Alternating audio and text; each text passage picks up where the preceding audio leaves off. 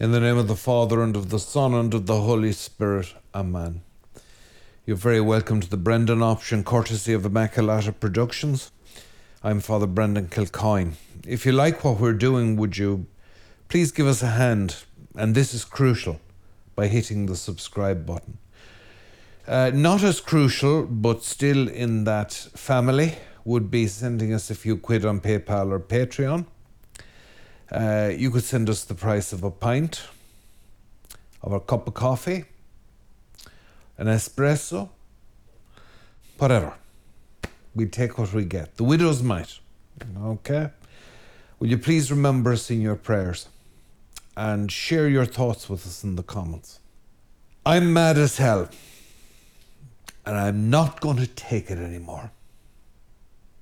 I'm quoting, of course, uh, those of you film buffs out there, uh, I'm quoting, of course, um, the film Network, in which Peter Finch memorably plays uh, the newscaster Howard Beale. And I was reminded most most opportunely of this film just before we just before we began our session of filming this evening by by an associate.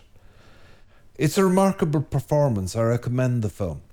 In the film, Howard Beale is uh, an evening newscaster who has been scheduled um, to to uh, I think be quietly dropped after about another nine appearances when he discovers that he has a meltdown and he announces that he's going to commit suicide. The network have a debate as to how to deal with him, but they decide to let him have a dignified exit because he promises to be good. So he goes on it and be, misbehaves horribly again, totally loses the plot. Uh, says that you know life is just a complete load of bullshit, and he say comes out with the memorable line. He said, I want you to go to your window and shout out, I'm mad as hell and I'm not going to uh, take it anymore. And the, the network goes crazy. Okay, they're, they're furious. But actually, his ratings, which were declining, go uh, vertiginously high. Um, and and he he energizes, as it were, a whole urban community that's increasingly freaked out and frazzled by modern life and by its many inequities and unfairnesses. I know you're going to throw your eyes to heaven because you're hoping that I'll go in some broad philosophical direction with this. No, I'm not going in a broad philosophical direction. I'm going to the synod in four years' time, and you're coming with me. Because we're mad as hell, and we're not going to take it anymore. Are you going to deduce from that that I'm going there to, to, to attack the bishops? I'm not going there to attack anyone. Okay, I've a hard enough time living my own life. I'm not going to start making some other poor devil's life a misery for him or her. It's not about going there to attack people who've just as much worth as I do. And it's certainly not going to attack the bishops who are doing their best at an almost impossible job. But I'm mad as hell. And what am I mad? I'm mad at I'm mad at the way the, the church has gone into a decline. The church, which is in Canon Sheehan's phrase, which is the, the world's richest merchant and the world's worst shopkeeper that we cannot seem to sell the incredible product we have, to put it crudely. I'm, I'm mad as hell that, that, that we have betrayed the gospel, we as priests. And I say we because we have to take the shame of the ones who have betrayed the priesthood. I'm mad as hell at the way in which Christ is being kept from the people, in the same way as the disciples tried to manage him, in the same way as when the little children tried to run up to Christ, the disciples stopped them and turned them away. I'm mad at that. And I'm not going to take it anymore. Now, I'm going to go to that synod as a conservative. I'm going to say that again, okay? Because you may have missed that. I'm going to go to the synod as a conservative, you know, the ones with horns, and a tail and cloven hooves. I'm going to go to the synod as that. I'm going to go as myself. It feels great to say it. You know, it feels so liberating to say it. My name is Brendan, and I'm a conservative. So, all those of you who regard conservatives in the church as a pack of, of, of uh, Latin mass going, missal toting freaks, of uh, liturgical versions of the, the gun lobby in America, all those of you who regard us in that way can just suck it up and live with it and get your heads around it and get over it because we're coming to town. Okay? We're coming to town and we'll see you in the saloon. We're mad as hell. We're not going to take it anymore. And what I am driving at here is that the dark forces that clotted and thickened around Christ as he was born, that followed him every step of the 33 years of his life, and in particular the three years of his public ministry, that seemed to win as he ended broken and tortured and beaten on the cross, those same forces are crucifying Christ today in the shape of the destruction, the near destruction, near destruction of the priesthood, in the shape of the near destruction of the sacred liturgy. And am I coming here with the Latin Mass thing? No. I, I, I think the Latin Mass is incredibly beautiful, and I think Pope Benedict did an incredibly beautiful thing in letting people have it again. But I'm, I'm, I'm mad at the way the Novus Ordo is said. I'm mad at our lack of reverence for the Blessed Eucharist. I'm mad at the lack of example we've given. I'm mad at the priesthood starting with this priest. I'm not going to take it anymore. We have to start again. This can't go on. I mean, we will never see heaven if we allow this to go on. This cannot go on. Those people out there, they have to hear the gospel. They have to be able to see it. They have to be able to meet it on the street and talk to it. And I would say to those of you who don't share my views and who take, let's say, for, for want of a better term, a more liberal view, take a different view, okay, you should be coming to the synod mad as hell. This should be, I've said it before, an intense, exhausting discussion. It should be exhausting, this experience. And everyone needs to start preparing for it now. They need to start praying and thinking their way into it. This synod is a council of war. Councils of war are not necessarily united when they begin, but they must be united when they end. Otherwise, you might as well hand the whole thing over to the enemy with an apology. I want you to come into this synod mad as hell and not going to take it anymore. I want you to come raw and passionate and fed up.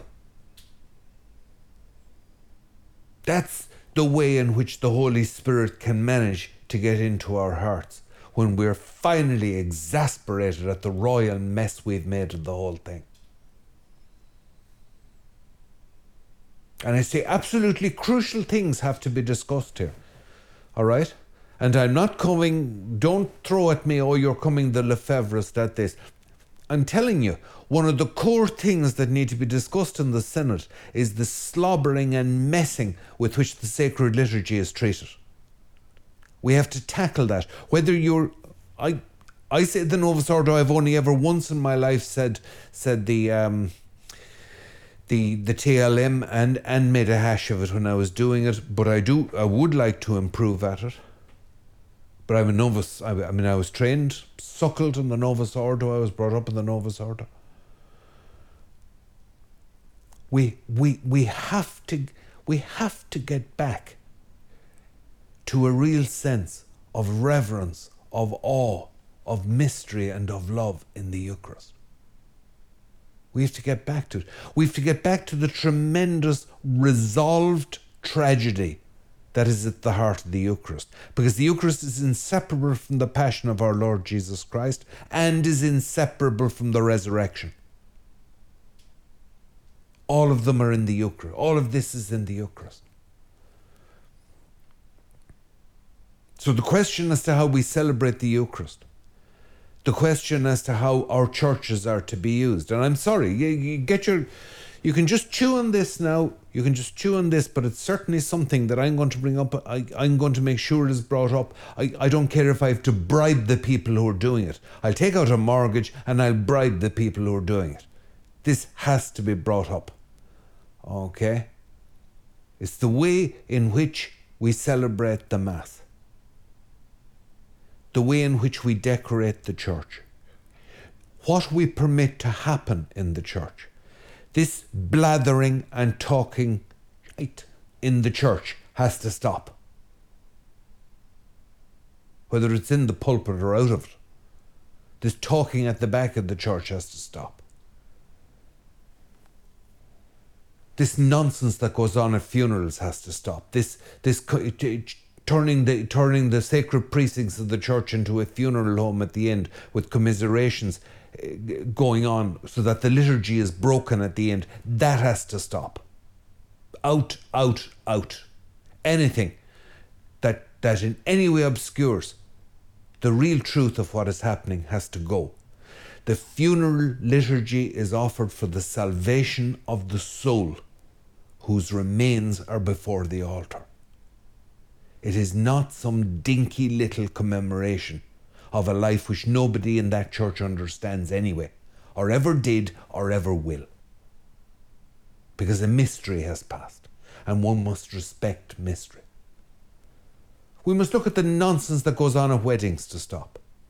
And if couples aren't practicing, they shouldn't be having Mass. They should settle for a service. And they're doing good to get it. I'm sorry, no disrespect, but I'm going to say that again. They're doing damn sweet to get it. So let them not complain if they haven't darkened the door of the church in years.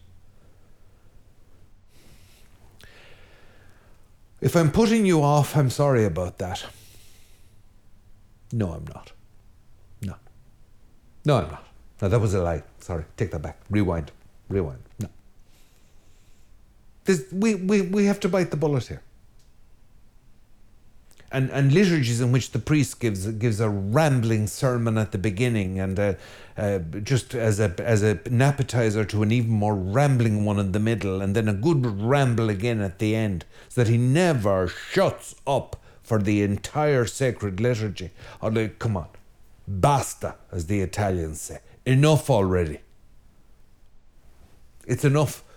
The the merest few words at the beginning, if anything, the merest few words at the end, if anything, if anything.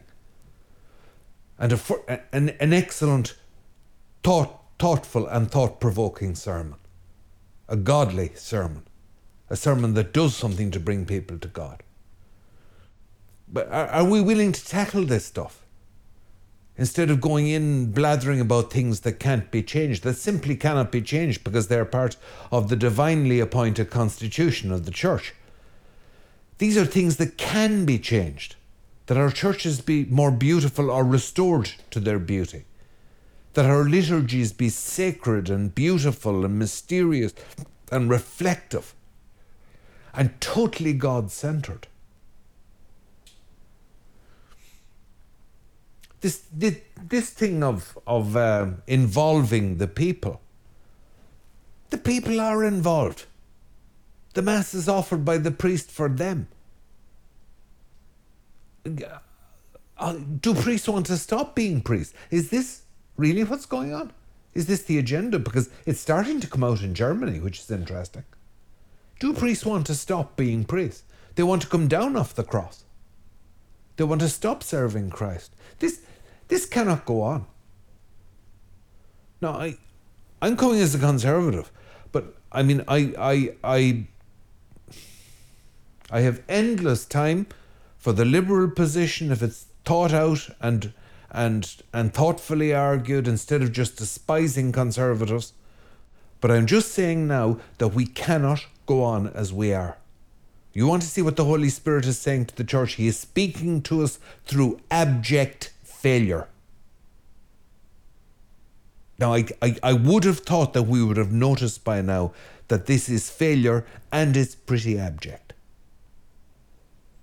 The quality of the sacred liturgy and the quality of sermons, that's absolutely crucial. This cannot go on. It's, it's, it is ridiculous. Church is the bride of Christ on earth. We are, we are a prophetic presence. We must go back to the beginning and start again. That's what we must do. Now, I want you to go out and I want you to stand at your window wearing a lampshade on your head and I want you to shout out the window, I'm mad as hell and I'm not going to take it anymore. The lampshade is optional. Fine. the name of the Father and the Son and the Holy Spirit. Amen.